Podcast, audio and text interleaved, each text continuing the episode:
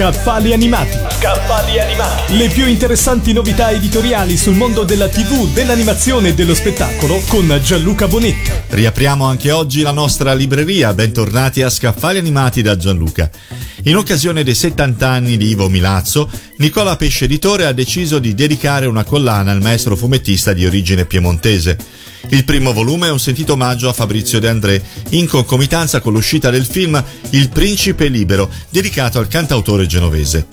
Nicola Pesce Editore ripropone infatti in versione cartonata la graphic novel scritta da Fabrizio Calzia e illustrata da Milazzo. Il libro è un viaggio sognante nel mondo e nel passato di Faber, soprannome che gli fu dato dal suo amico Paolo Villaggio, tra gli episodi e le esperienze che maggiormente ne hanno segnato la vita e la produzione artistica. Uno sguardo intimo e profondo sull'uomo De André, imperdibile omaggio della letteratura a fumetti a un mito indimenticabile della nostra musica.